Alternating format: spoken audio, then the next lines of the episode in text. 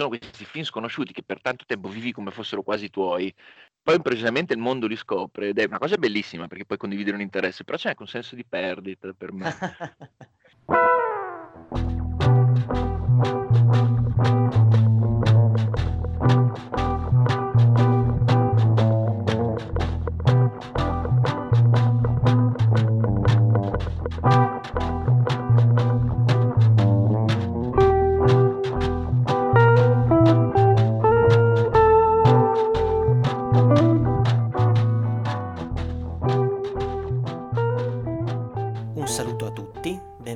Cinè, puntata numero 8. Io sono Alessio, più tardi, come di consueto, sentirete Emiliano e oggi la trasmissione sarà diversa dal solito. C'è qualche novità, per più motivi. Uno è che le prime due parti della trasmissione, quella in cui solitamente vi parlo di un film fresco e poi di uno disponibile online, saranno, arco- saranno praticamente accorpati insieme. Perché in realtà parleremo sì principalmente di un film, ma toccandone diversi altri, alcuni dei quali li potrete, se vorrete, trovare online. E c'è di più, perché per la prima volta sperimentiamo con un ospite. Ebbene sì, quest'oggi avremo un ospite con cui abbiamo registrato una chiacchierata attraverso Skype. Una premessa. La qualità audio che ne è venuta fuori non è eccelsa, però credo proprio, ne, anzi ne sono convinto, che i contenuti di questa discussione siano piuttosto ricchi. Il fatto è che mi è venuto in mente di parlare di un film in programmazione, più o meno, dopo capirete perché, in questi giorni, o meglio, lungo il corso di questo mese nei cinema, ma non mi sembrava giusto farlo da solo ho pensato di chiedere la collaborazione, l'abbondante collabor- collaborazione, di una persona che sapevo saperne decisamente più di me su un certo tipo di cinema, che è il cinema eh, messicano classico, insomma, quello degli anni 40 e 50. Il fatto è che il film di cui volevo parlarvi, volevamo anzi parlarvi questa volta, è Enamorada, un film del 1946 di un regista che, per quanto possa non dirvi niente, è uno dei più importanti registi messicani della storia del cinema, Emilio Fernandez.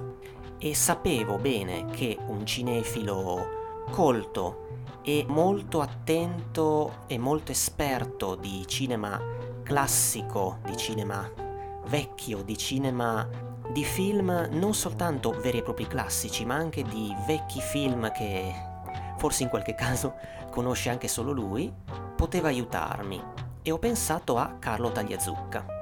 Carlo Tagliazucca che un po' conosco di persona per via della frequentazione del Festival Bolognese Il Cinema Ritrovato che si svolge d'estate e come definirlo? Uno storico del cinema ed è stato ed è curatore artistico di alcune manifestazioni cinematografiche. Ha collaborato per esempio al Future Film Festival e quindi è lui che ho cercato di far parlare di Enamorada, di Emilio Fernandez e di pochi altri titoli, come sentirete. Insomma, vabbè, bando alle ciance, si fa per dire, e vi invito a seguire questa chiacchierata ricca di spunti, come ben sentirete, nel mondo del vecchio cinema messicano. Vi invito a farlo senza pregiudizi perché buona carne al fuoco ce n'è parecchia. Ci risentiamo dopo questa chiacchierata per alcune ulteriori precisazioni sui film di cui avremo parlato. Dunque Carlo, ti chiederei prima di tutto un po' in generale di eh, introdurre la figura di Emilio Fernandez, il suo percorso che l'ha portato a fare cinema e magari anche due parole sul suo lavoro in rapporto al cinema messicano di quegli anni, insomma, degli anni 40. Allora, intanto sono molto contento di parlare di Enamorata di Emilio Fernandez perché sono sempre stata la mia grande passione, sono contento che finalmente stiano arrivando al pubblico grazie anche alla Cineteca di Bologna, insomma. Emilio Fernandez è una figura mitica, anche se per molti cinefili lui è solo Mapaci, il, il cattivo del mucchio selvaggio di Peckinpah, insomma, Peckinpah poi era uno che aveva un grande rapporto col Messico, conosceva il cinema messicano e conosceva il Fernandez e non solo. Parlare di Mila Fernandez poi non è facilissimo perché è una figura un po' avvolta nel mistero, lui ci giocava molto sulla sua figura, insomma, lui nasce in Messico, è figlio di una di un'India, di un, eh, di un, indigene, insomma, quindi anche vittima di razzismo in molte, in molte parti della sua vita. Ed era un messicano orgoglioso, anche se poi per tutta una serie di traversie legali. Si dice che avesse addirittura ammazzato la, l'amante della, della, madre, insomma, poi bisogna vedere. Ci sono diversi episodi su omicidio, tentati omicidi di Fernandez in vita, ma credo fosse lui stesso ad alimentarli. Lui a un certo punto comunque fugge a Hollywood e si fa una carriera hollywoodiana, ovviamente da caratterista. È lì che lo soprannominano Elindio, che una, era una, un soprannome offensivo in teoria, razzista, però lui invece l'ha sempre portato un grande orgoglio, insomma ma finché era Hollywood lui non pensava mai di poter fare del cinema, insomma, fino a quando si dice che abbia visto il Che viva Mexico di, di Eisenstein che l'ha illuminato, raccontava proprio il suo Messico, che era un po' un Messico di fantasia, quindi torna in Messico e comincia a girare film, ne fa anche un bel po', continuando anche a fare l'attore per altri grandi registi. Si costruisce tutta una sua squadra, di cui fanno parte l'attore Pedro Armendáriz, eh, le due grandi star messicane per eccellenza che sono Maria Felix e Dolores del Rio, insomma, e poi c'è il direttore della fotografia Gabriel Figura Figueroa, famoso per i film messicani di, di Luis Buñuel, ed è l'alfiere comunque del Messico nel mondo, che poi è un Messico, un Messico di fantasia, lui diceva, perché era un po' un megaloma, diceva il cinema messicano sono io, oppure sì. ehm, esiste un solo Messico, quello che io ho inventato, frasi di questo genere. E comunque la sua filmografia è molto varia, perché ha fatto un sacco di film proprio sulla sua popolazione, sugli indios, sui diritti degli indios, tipo il mitico Maria Candelaria o La Perla, se ne ha fatti diversi insomma. Poi comincia a diversificare la sua carriera, fa anche melodrammi, un melodramma commedia come appunto Innamorata, un melodramma noir, noir come Salon Mexico, che una volta era il suo film più famoso, adesso pare che Innamorata grazie a Scorsese diventerà il suo film per eccellenza, insomma. Ecco sì, hai anticipato alcune cose su cui ti avrei poi stuzzicato io. A riguardo di Fernandez a me è sempre rimasta impressa una cosa. Da quando lessi dei miei sospiri estremi di Buñuel, eh? forse sai già cosa sto per dire, quel simpatico aneddoto in cui si racconta di questi due giornalisti che andarono a intervistarlo e a un certo punto ci fu uh, un diverbio tra loro e il regista su un certo premio eh, loro sostenevano che questo premio fosse andato, vado a memoria, per la fotografia forse. Lui diceva, no, no, l'ho ottenuto io in quanto regista, aspettate che salgo su un attimo in casa a controllare. Al che un giornalista disse all'altro, non sta andando a controllare, via, filiamo subito. Infatti Fernandez si affacciò a una finestra, sparò, ferendo uno dei due. Immagino che tu fossi al corrente, no? Di questo. Sì, è una, una di quelle tante storie che contano, chissà, che, chissà se è vero ma pure da vecchio pare che abbia ammazzato qualcuno se leggi in giro, chissà se è vero. Per riformatori, galera, ne ha fatte di tutti i colori, insomma. Poi il bello che il Messico che raccontava era un Messico proprio...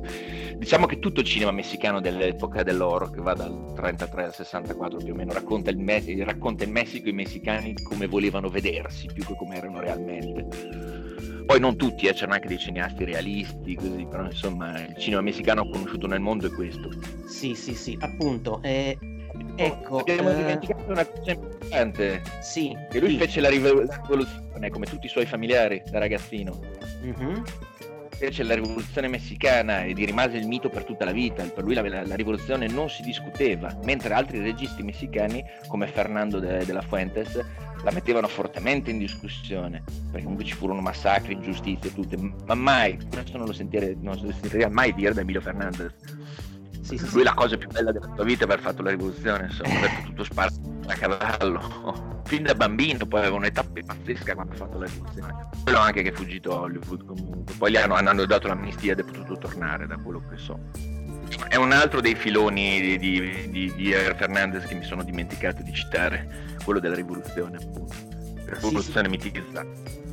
Senti, appunto, stiamo parlando di un regista messicano che si sentiva profondamente messicano, ma avvicinandoci un attimo a Innamorata, approfondiamo un attimino questo, nel senso che da un lato, come hai detto tu, spesso i suoi film hanno per protagonisti indios, parlano della storia con l'S maiuscola del paese qualche volta, però per esempio proprio Enamorada, anche esteticamente, è un film che ha comunque qualche influenza del cinema americano classico. Cosa ci puoi dire a riguardo?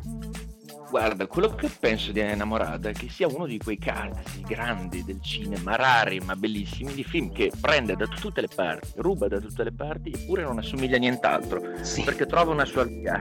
È una cosa incredibile, perché prende, innanzitutto è un film abbastanza avanti nel tempo, nei, per, per, i tempi, perché comunque parla di un tema importante, quello della rivoluzione. Ne parla con toni sia di commedia sia di melodramma, can- cambiando molto spesso tono, ma in modo molto fluido, un film ispiratissimo per esempio ci sono parti proprio da screwball comedy che sembrano ispirate ad Howard Hawks, a Susanna, a film di questo genere.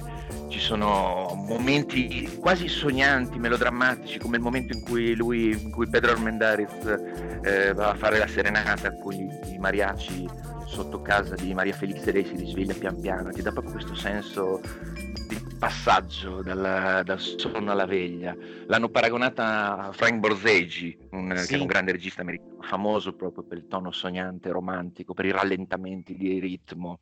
Poi, poi c'è la cosa più importante che con arroganza quasi titanica, ammirevole, Fernandez si, si confronta direttamente con un classico di, di Hollywood diretto da Joseph von Sternberg, Marocco, lo riprende sì. in ben due punti. Una è semplicemente una piccola citazione con Pedro Armendáriz che pensa a lei e ne intaglia il nome su un tavolo, cosa che faceva anche Gary Cooper in Marocco, ma soprattutto ne mima completamente il finale, pur con un altro stile. Però proprio impo- contate che adesso può essere un film un po' più dimenticato, Marocco non tutti l'hanno visto, ma all'epoca era un film celeberrimo con Marlene Dietrich, insomma. Lui poi ne cambia il senso, esteticamente fa altre scelte, però veramente sono due film, possono, le due scene finali possono essere guardate una dopo l'altra confrontate. Lo trovo fantastico, proprio la chiamo arroganza creativa ma nel senso buono.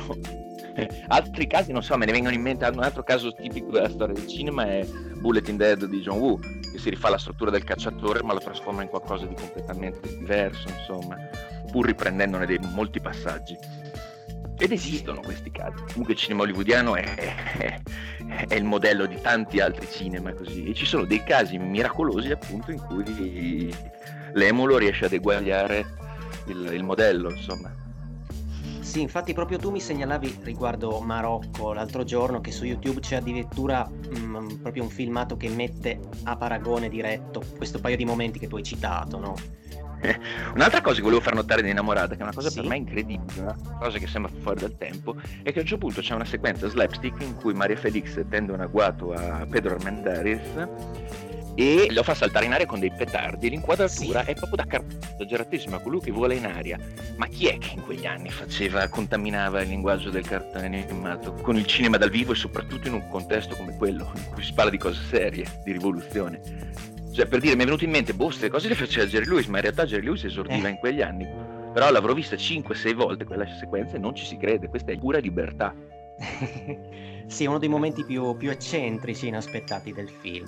Volevo fare un attimo un passo laterale, una piccola parentesi, una curiosità riguardo uh, Figueroa e Fernandez, perché mh, mm, nel 47 c'è La Croce di Fuoco di John Ford. Sì film sì. diciamo messicano, film tra l'altro bello anche se stranamente no, non ha una grande stima critica e su MDB è accreditato come regista ovviamente John Ford ma risulta anche uncredited Fernandez. Eh, tu ne sai qualcosa di questo? Io non lo sa- non sapevo di questo doppio.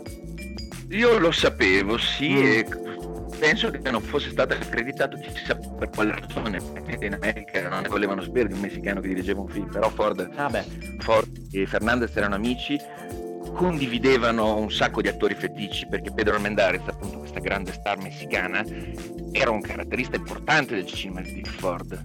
Poi c'è questa cosa che a me colpisce sempre molto, su come chi è Dio nel cinema della propria patria diventa, quando va a Hollywood, un caratterista, un piccoletto. Già notevole, è importantissima la figura di, di Pedro Armendariz anche per il cinema di Ford.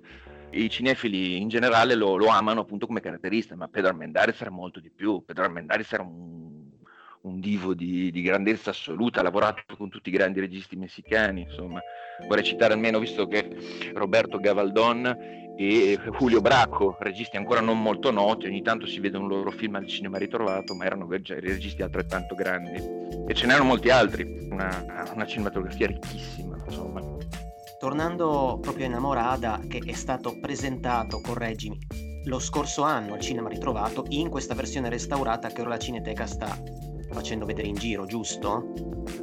Sì, sì, è un restauro anche voluto se... da Scorsese. Io sì, ricordo molto fa un'altra proiezione di Innamorata al cinema ritrovato, ma non saprei se era già in restauro, non saprei dire, sarà stato il 2005 o il 2006. Anche se si tratta di un restauro non della Cineteca, ma che la Cineteca distribuisce. Comunque, a parte ciò, appunto, facciamo un passetto indietro. Eh, non abbiamo detto di che cosa parla questo film? In poche parole, cercando di agganciare qualche eventuale spettatore, qual è il soggetto di Innamorada? Il film è ambientato durante la rivoluzione, l'esercito dei rivoluzionari guidato appunto da Pedro Armendariz arriva in questo, in questo villaggio, lo conquistano e cominciano a fare il processo ai vari abitanti, insomma, dove viene già fuori il carattere di questo personaggio strano, perché lui è violento, è un conquistatore, insomma, comunque ci tiene molto alla giustizia, condanna a morte un ricco perché è disposto a vendere la moglie, per dire, mentre ne risparmia altri perché gli sembrano persone di buon cuore. Sì. E in questo villaggio si innamora della figlia del, è la figlia del sindaco, mi sembra, che è questa straordinaria Maria Felix, questa, una che è stata una delle donne più belle del mondo, era la Gardner messicana, diciamo, fatto era molto celebre, mi conferma anche mia madre che tutti la conoscevano in quegli anni, anche se magari non se ne erano visti film migliori. Ha fatto film in America, ha fatto un film con Jean Gabin e Jean Renoir, per dire, French Cancan. E cominciano le schermaglie tra questi due, con lui che si innamora di questa donna, lui non è mai stato innamorato Fernandez qui esalta proprio, lo fa notare più volte, è uno strano messicano, non è mai stato innamorato. Questi sono appunto quel Messico inventato di cui, di, di cui, parlavamo, insomma, tutti passionali. E cominciano varie scarmaglie tra loro due, perché lei comunque non ne vuole sapere della rivoluzione, lei pensa che questo qua sia un bruto, un violento. Lui ha effettivamente delle rudezze, hanno degli scontri, a questo punto lui addirittura dopo essere stato picchiato da lei diverse volte la picchia, ma poi si pente, è una persona che sa mettersi in discussione, che anche questo è, un, è una cosa interessante per il cinema classico, così un uomo, un macio sì. che mette in discussione la sua visione del mondo. C'è poi un'importante figura che è quella del prete locale che fa da mediazione. Diciamo che ci sono due grandi autorità in questo film, che sono la Chiesa e la rivoluzione. Nessuna delle due può essere discussa. Diciamo che lui riesce a trovare una mediazione. Poi non voglio anticipare il finale. Fatto molto da notare che la figura del prete come mediazione è tipica del cinema degli anni 40-50. C'è in moltissimi film italiani, c'è nei film sì. spagnoli, a volte anche nei film americani. Credo che il rapporto tra Pedro Armendariz e il prete qua sia ispirato a un vecchio film hollywoodiano con Spencer Tracy e Claire Gable, San Francisco, credo. Comun- Altro modello hollywoodiano, insomma. Sì, sì, sì. Comunque, non, non, so se l'hai detto all'inizio di questo tuo intervento, l'ispirazione di base dovrebbe essere la bisbetica domata. Ecco. Me lo dimentico ogni volta, questa è una cosa che io so, ma non dico mai, non so perché. è un rimosso fatto credo che sia un film molto interessante anche dal punto di vista della politica dei sessi, comunque, per chi fa studi di questo genere. Sì, Proprio per questi ribaltamenti. Eh, sì, sì, molto molto interessanti. Di fatto nel poster, uno dei poster del film, si vede proprio la scena in cui Pedro Armendariz prende a schiaffi Maria Felix. Sì, anche se dopo che lei non ha fatto altro che trattarlo per metà del film a insulti, parole di fuoco e schiaffoni a sua volta, quindi c'è un rapporto un po' particolare. Schiaffi, prende a schiaffi i soldati, lei è una, è una donna è scatenata, fra l'altro è, alcuni criticano l'interpretazione di Maria Felix perché per tutto il tempo sta con gli occhi pallati. È vero, e, sì. Io conosco abbastanza bene questa attrice, lei di solito è molto più misurata non è magari un'attrice straordinaria come Dolores De Rio, che era la, era la Greta Garbo messicana, però era una che si sapeva fare, sapeva anche essere molto misurata. Questa è una scelta e la cura con cui è diretta si vede da come, la, da come Fernandez la fa muovere. Lei è una specie di, di, di, di è a metà tra una donna e una bambina, insomma, mm-hmm. perché è bellissima così, ma anche atteggiamenti fattivi. C'è una scena meravigliosa quando alla fine lei decide di correre, quando lei corre dietro a, a Pedro Armendaris in cui saltella e lì sembra proprio una bimba, un momento meraviglioso che rappresenta sembra la linea d'ombra proprio. Le scarpe basse anche questo la fa correre in modo piuttosto goffo quella scena e secondo me è un momento veramente meraviglioso. Sì, ma d'altronde eh, riguardo lei un po' bimba, nonostante il suo essere assolutamente non doma, e mi viene in mente anche quel passaggio in cui Juan José no scusami, José Juan deve andare a, a trovarla, insomma, e lei non fa altro che fargli questi scherzi dall'altra, dall'altra parte della porta, facendogli malissimo, quasi, quasi circensi, no? gli dà questi colpi continui e lui sta lì e subisce in quanto innamorato in brodo di giuggiole, insomma. Sì, sì. Quello è un momento di pura screwball, screwball comedy, sì. la commedia pazza di Cary Grant e Catherine Hepburn, insomma. Lezione peraltro mi sembra molto ben assorbita da, da, da, Fernandez che non è mai stato un regista comico però invece conosce i tempi della commedia altro che c'è un'altra cosa che mi piace molto sulla questione eh, John Ford eh, eh, Emilio Fernandez sono entrambi registi ossessionati dai rituali mm possono essere cene, feste.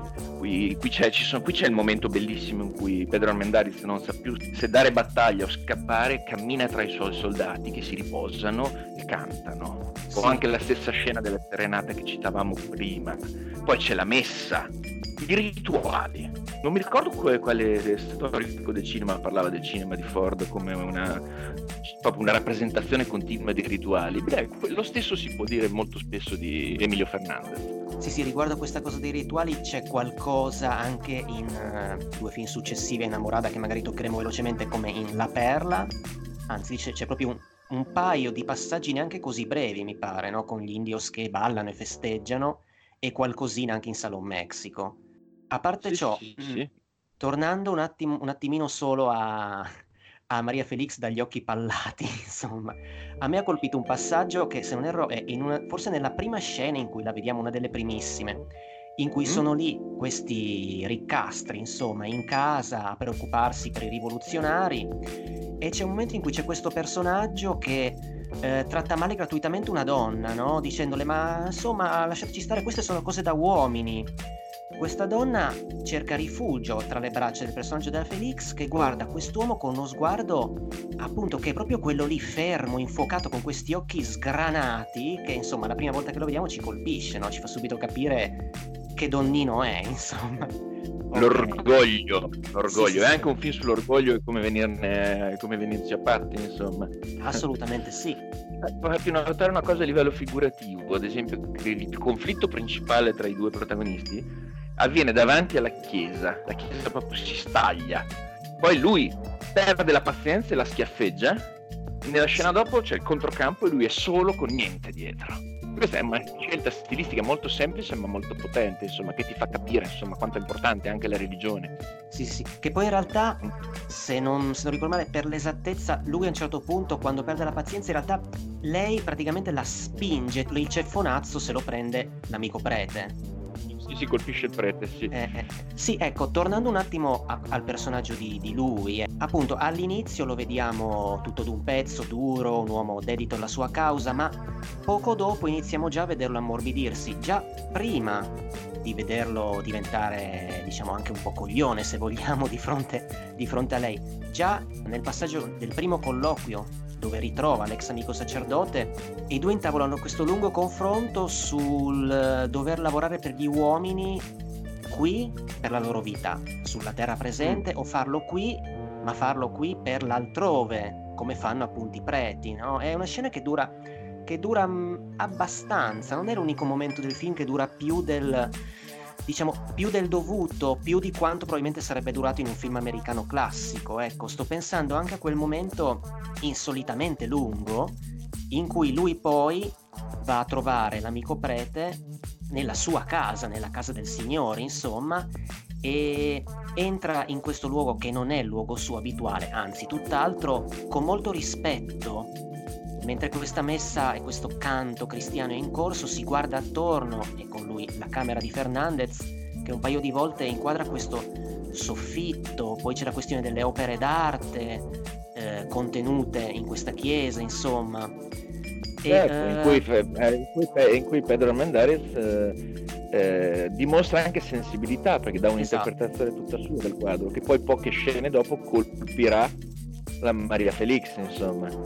Sì, sì, Lei sì. si stupisce, ah, lui ha detto questo. Mm. Perché lui da subito è un uomo particolare, si capisce immediatamente, insomma, anche solo come somministra la giustizia, secondo i suoi particolari metodi, con una forte passionalità. Sì, esatto, infatti ci stiamo arrivando con quel che stiamo dicendo del film. Eh, una particolarità in generale è proprio il suo succedersi di toni diversi, che però, come più o meno st- dicevi tu all'inizio, stanno bene assieme, perché appunto inizia e siamo in piena guerra, guerriglia, rivoluzione, c'è il dramma, ci sono dei toni forti, eh, la prima inquadratura è quella di un cannone che spara. Già, già, già, già. Poi si va proprio eh. in commedia, in farsa e poi appunto ci sono questi momenti così riflessivi e poi appunto come, come dicevi tu, dopo questo scontro brutale tra lui e lei, i toni del film si, si smorzano, no? Si fanno arrivano a farsi persino intimi e dolenti no? nella loro intensità. Sto, sto, pensando per esempio fare solo un esempio di cosa succede verso la fine del film, alla sequenza in cui lui ritrova lei soli in chiesa e le parla e le esprime nuovamente il suo amore in modo molto accorato, no? Sì, okay. adesso poi non anticipiamo, però sì, comunque Aderia è un film come tutti i suoi, coraggiosissimi. Vabbè che del finale alla Marocca abbiamo già detto, quindi... Sì, sì, però non l'abbiamo veramente descritto, perché non vogliamo rovinare il film ai tuoi ascoltatori. No, no, no, ma anche perché è un film comunque godibile appunto nel suo farsi, godibile nel, per i personaggi, per i toni, quindi una piccola cosa c'è ancora su Enamorada, una piccola curiosità che nella filmografia di Fernandez ci sarà poi a fine anni 40 un remake molto meno fortunato di Enamorada, giusto? Sì, che non ho visto fra l'altro. L'ha rifatto in America, sempre con Pedro Armendáriz protagonista, ma con Paulette Godard al posto della Felix fatto me la vedo abbastanza la Paulette Godard. Quindi sì, è vero, sì. Prima o poi gli darò un'occhiata. Okay. Un'attrice poco ricordata. Godard, ma notevole, capace di fare la commedia come il melodramma, insomma, quindi potrebbe essere interessante. Anche se dubito che, che possa essere altrettanto felice questo remake. E purtroppo Pedro Mendaris invecchiava malissimo, già dieci anni dopo innamorata era, aveva pochissimi capelli, sembrava il padre di Maria Felix. Ok, di Enamorada diciamo che abbiamo detto abbastanza, ma volevo ancora dire qualche parolina su almeno un paio di titoli forti di Fernandez di poco successivi a Enamorada. Perché nel 47 arriva La Perla, che è un film tratto da Steinbeck che collabora con lui, se non erro, alla sceneggiatura, c'è di nuovo Figueroa, tanto per cambiare la fotografia, che appunto è una storia di nuovo ambientata fra gli indios, eh, è una storia di avidità, è una storia drammatica che in tal senso va fino in fondo, è una storia, possiamo dire così, di limiti umani, di illusione di felicità, no? anche se in realtà l'amarezza e il dubbio sulla possibilità della felicità non abbandonano mai realmente i protagonisti. Insomma, tutto ruota intorno a questa perla che pare un dono, ma probabilmente non lo è.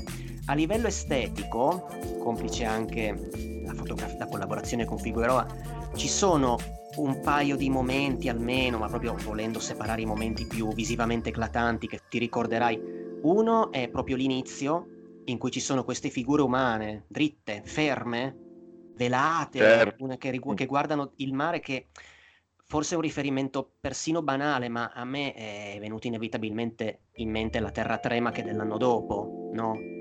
Certo, sì. Poi, Poi per... mi ricordi i, i, i, mitici cieli di Figueroa di cui parlano sì. tutti. Esatto, mm-hmm. esatto. A, a, riguardo ci sono toni, delle inquadrature... Toni cupissimi. Sì, sì, è un film molto drammatico. A riguardo questi enormi cieli, ci sono proprio dei momenti eclatanti verso la fine del film, con uh, tre quarti dell'inquadratura occupati da questi cieli, questi cieli enormi, mentre i due protagonisti, lui e lei, vagano verso non si sa più cosa. Poi c'è anche questo breve duello nel mare che sale, no? che è un altro momento che esteticamente si distingue. Vabbè, a parte La Perla, poi eh, lo citavi tu prima, uno dei suoi titoli più forti e più stimati criticamente, più fortunati, è questo film del 48 o 49 secondo alcune fonti che è Salon Mexico, dove però si passa a un'ambientazione cittadina, anche se c'è sempre una donna protagonista, diciamo contesa fra due uomini, però i personaggi sia maschili che il personaggio femminile sono abbastanza diversi, giusto? Sì, sì, certo. Sì eh, molto più dimesso l'eroe brutto è Miguel Inclán che compariva anche in Innamorata che era un uomo era un caratterista celeberrima. Qua è una delle pochissime, forse l'unica che io sappia parte da protagonista. Lui ah. è un ah. poliziotto sfigato che si innamora di questa donna bellissima ed è una figura tristissima, tragica. Vero, sì. Invece il personaggio femminile è, è, il tipico personaggio che si sacrifica, che esiste anche nella traduzione Allen, insomma, che si sacrifica in questo caso per la sorella, in molti altri film sono delle figlie, insomma.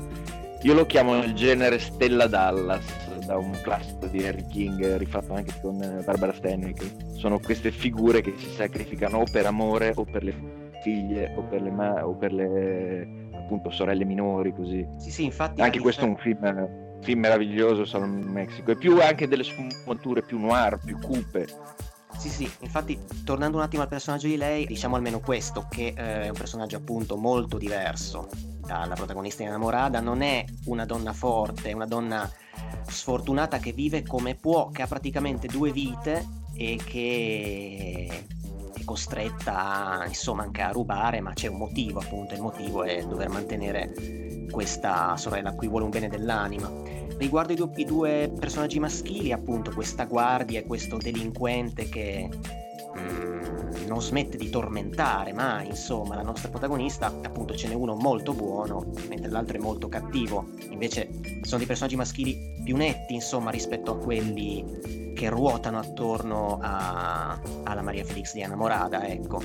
Il, ma il malvagio si chiama Rodolfo Acosta, era uno specializzato in queste sì. parti da, da, da, criminali di mezza tacca. Anche se c'è una cosa che eh, ricorre, viene detta talmente tante volte tra Enamorada e Salon Mexico, che insomma è un forte punto in comune tra questi vari personaggi maschili, cioè li si vede praticamente tutti a un certo punto scusarsi di quello che sono di fronte a lei no? Ti ricordi questo? C'è questa frase che certo. ricorre, io sono quello che sono, eh, chiedo scusa di questo, chiedo scusa del mio amore, chiedo scusa di essermi innamorata di te, però questo posso darti, no? Glielo dice lo Juan José di innamorata, glielo dice questa sfigata guardia e arriva vicino a dirglielo anche se è un personaggio negativo e falso, anche il personaggio di, di Acosta, no?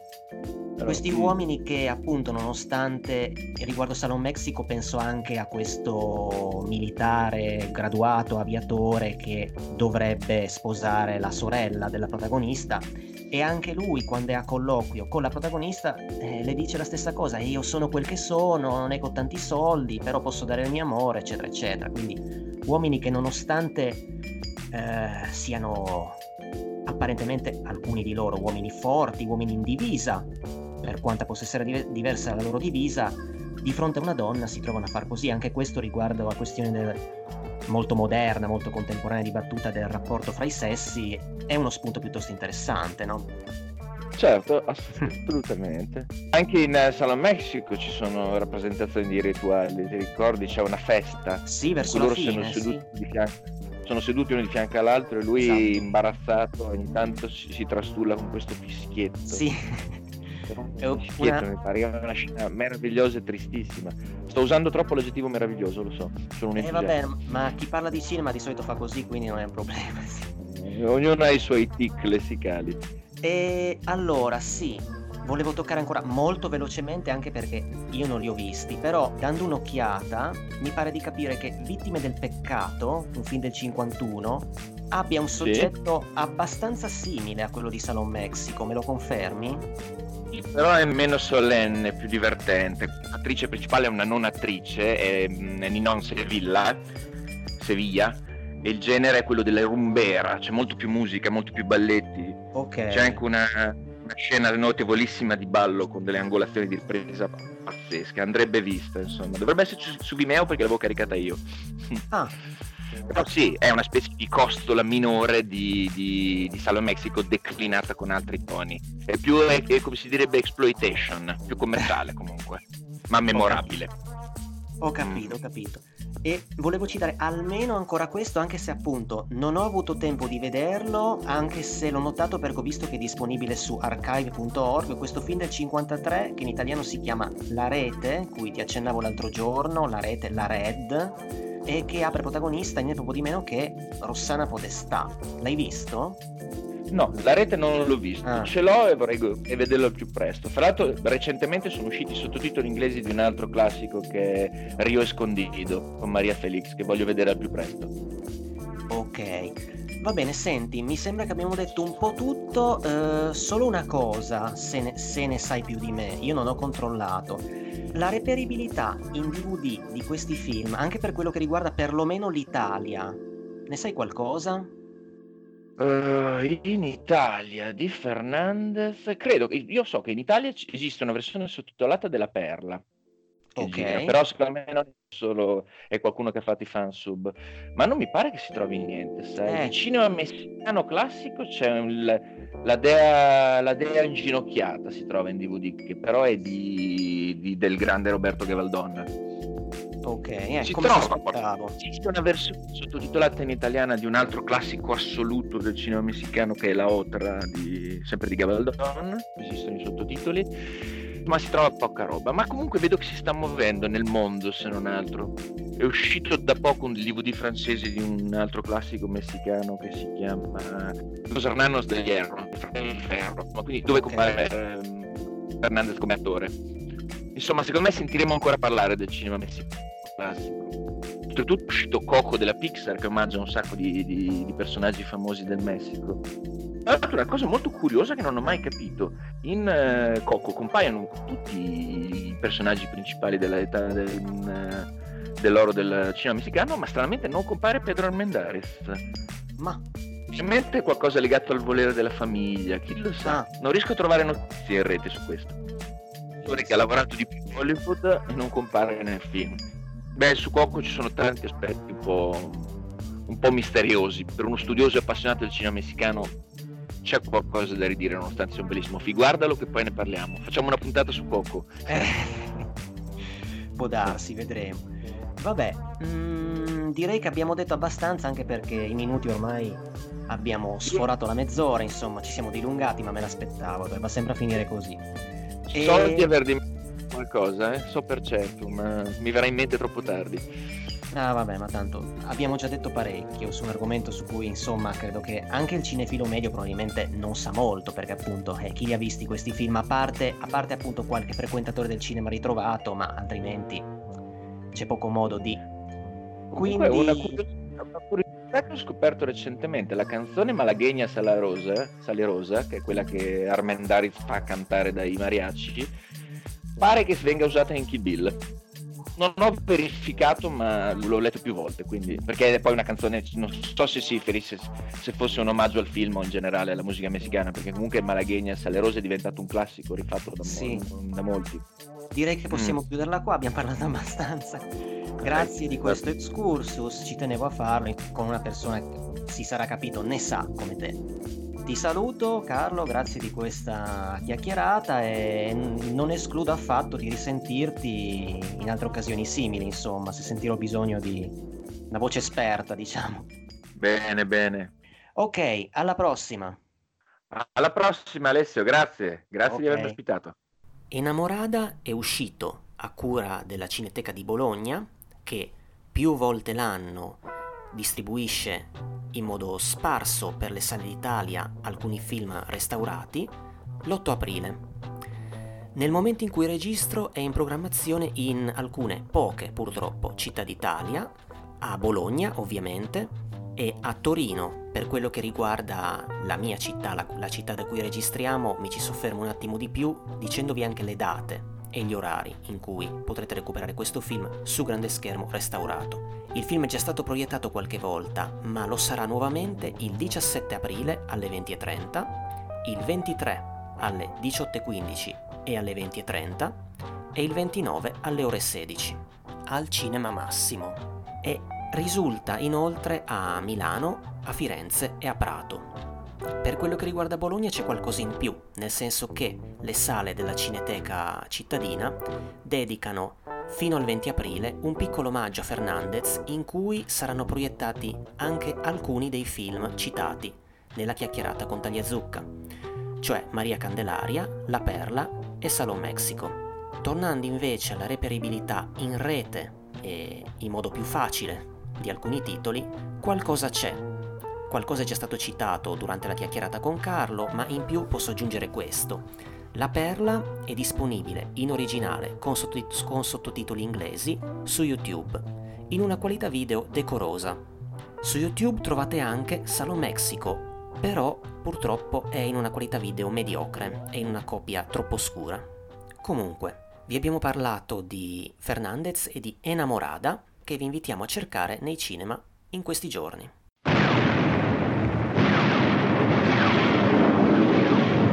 Revoluciones no se hacen para que algunos se hagan ricos a costa de la sangre de los que combaten por sus convicciones. Es un hombre extraño. Lo que no entiendo es que siendo tan mexicano, nunca ha estado enamorado.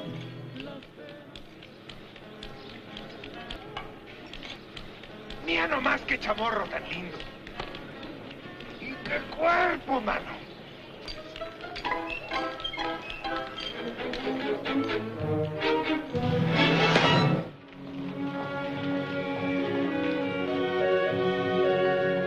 Hace unas horas que la vi. Unas cuantas horas nada más. Y me quiero casar con ella. Qué bonitos ojos tienes debajo de esas dos cejas, debajo de esas dos cejas.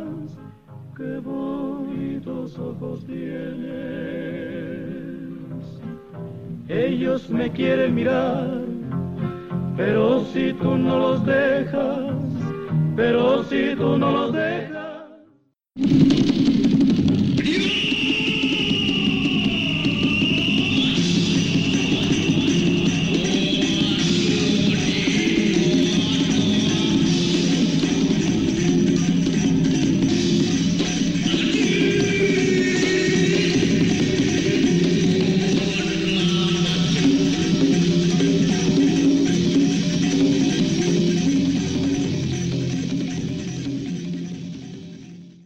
Benvenuti ancora una volta al Freak Show, la rubrica per i cinemaniaci. Il film di questa puntata appartiene al sottogenere slasher, inaugurato da Venerdì 13 nel 1980, a sua volta re- realizzato sul successo di Halloween di John Carpenter del 1978 e ha la peculiarità di essere al contempo un cult movie negli Stati Uniti, la sua patria di origine, ed una pellicola totalmente sconosciuta in Italia dove ancora il film in questione è Mad Men. Many strange things happen around here. There is a tale. It was a night like tonight, many years ago. There is a legend. When the moon is full, he's out there stalking in the woods. There is a madman. Madman. There is no escape. Mad Men è l'unico film diretto da tal Joe Giannone, a sua volta scomparso nel 2006, ed è uno dei primi slasher movie a vedere la luce in seguito al successo del film di Sean S. Cunningham. Infatti venne realizzato alla fine del 1980, sarebbe dovuto uscire nel 1981 in concomitanza praticamente con il secondo venerdì 13, distribuito da noi come L'assassino di siete accanto, ma alcuni ritardi produttivi eh, spostarono l'uscita al primo gennaio 1982. La trama è molto semplice. In un campeggio, in seguito ad un racconto attorno al fuoco, viene invocato per scherzo Madman Mars, un contadino che anni addietro, senza apparente motivo, massacrò la famiglia a colpi di accetta per poi essere giustiziato, impiccato ad un albero, dai compaesani inferociti e per questo divenuto una leggenda popolare.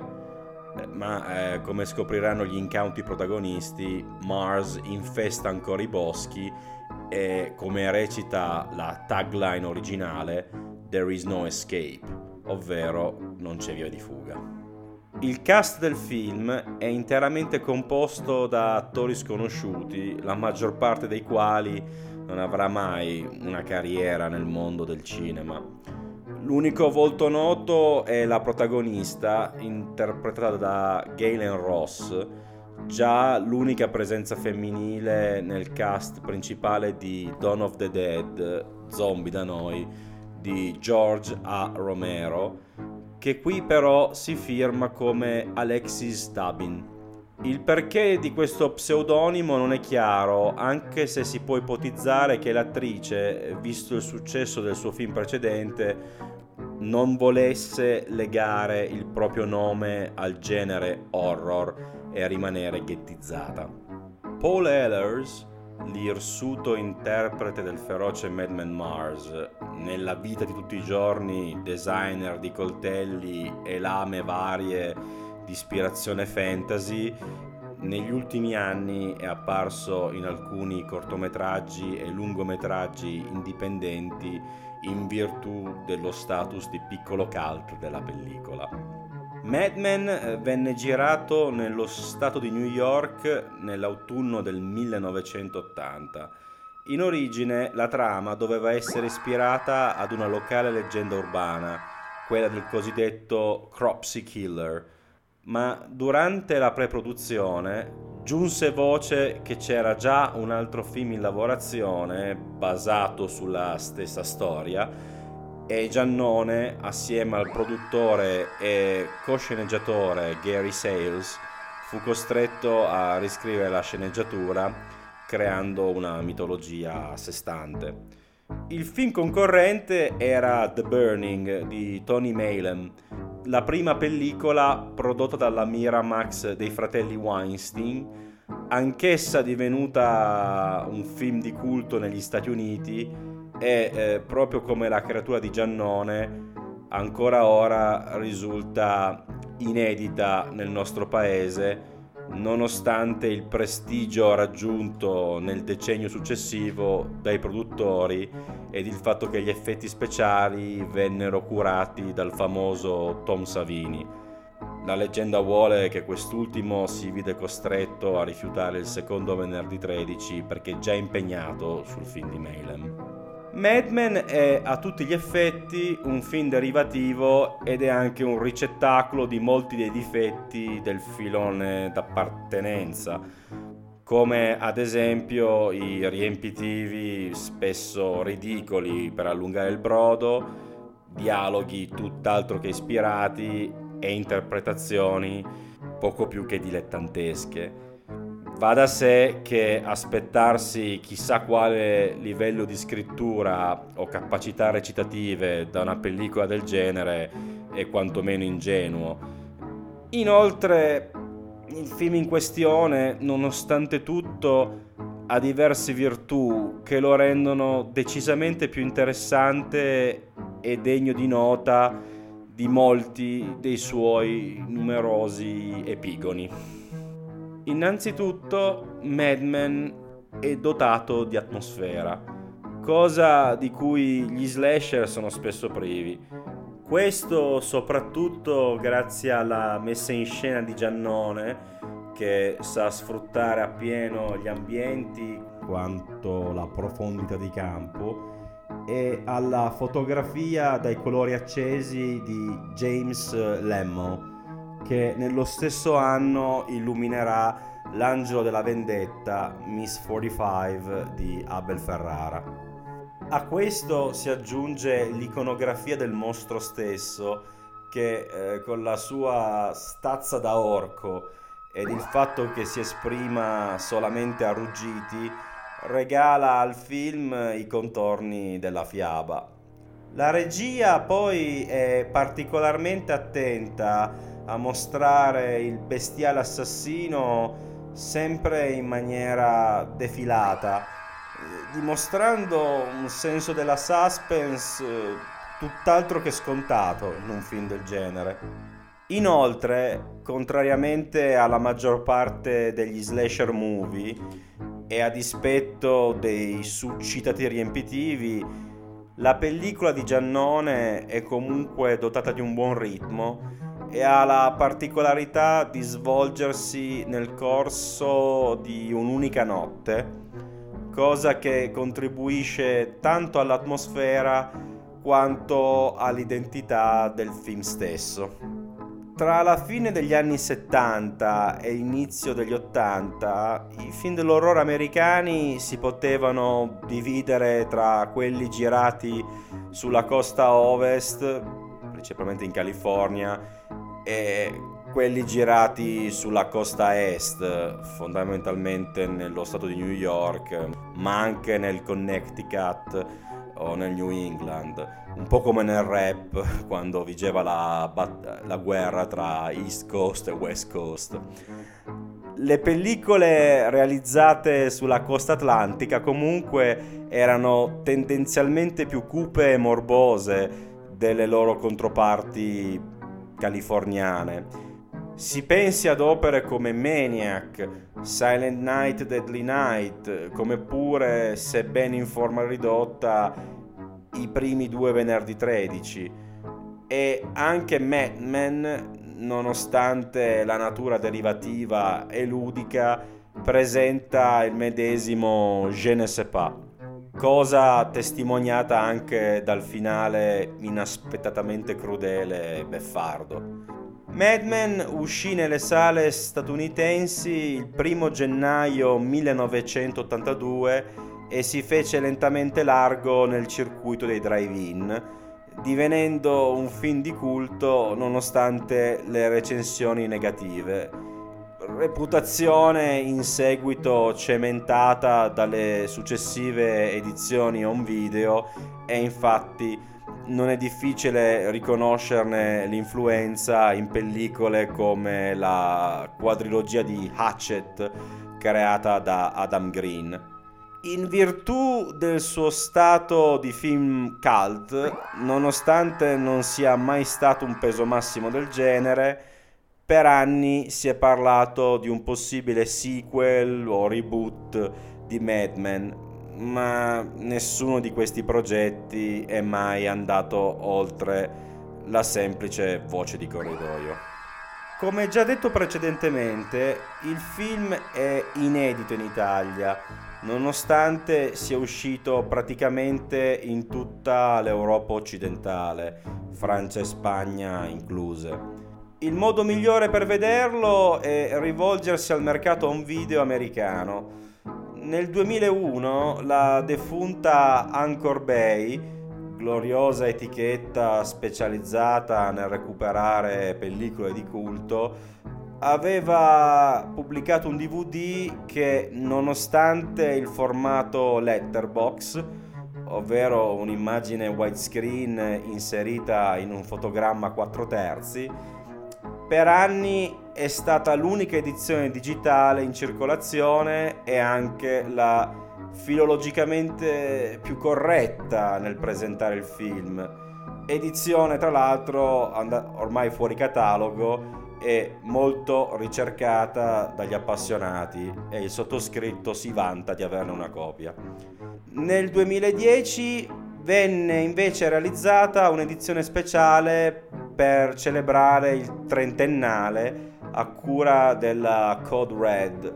Nonostante il master questa volta sia un 16 noni anamorfico, la presentazione non è esattamente ottimale a farne le spese e soprattutto la fotografia, famosa per le tinte celesti con cui sono illuminati gli esterni notte, scene che ora risultano spesso e volentieri desaturate o comunque con le temperature di colore invertite. Nel 2015 infine è uscito un Blu-ray per la Vinegar Syndrome edizione che non ho avuto modo di visionare e sulla quale perciò non mi esprimo.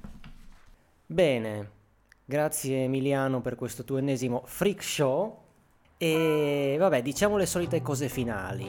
Vi invitiamo a seguirci su Facebook e su Instagram, vi invitiamo a seguire anche Radio Clava su Facebook, la collaborazione con la web radio della Cavallerizza Reale appunto prosegue ci trovate quindi prima ogni martedì alle 18 sulle loro frequenze all'indirizzo bit.ly slash radioclava e poi dal mercoledì sulla nostra pagina Mixcloud. Durante la settimana, poi nei giorni successivi ci troverete anche sulla pagina Mixcloud di Radioclava. Se vi piace quello che facciamo, vi imploriamo di Sì, vi preghiamo proprio in ginocchio. Eh. di consigliarci, insomma, di condividere le nostre puntate, come vi diciamo sempre. Vabbè, eh, detto questo, un saluto e alla settimana prossima da Alessio. E da Emiliano, e che la forza sia con voi. Il brano che state ascoltando è A Good Base for Gambling di Comico.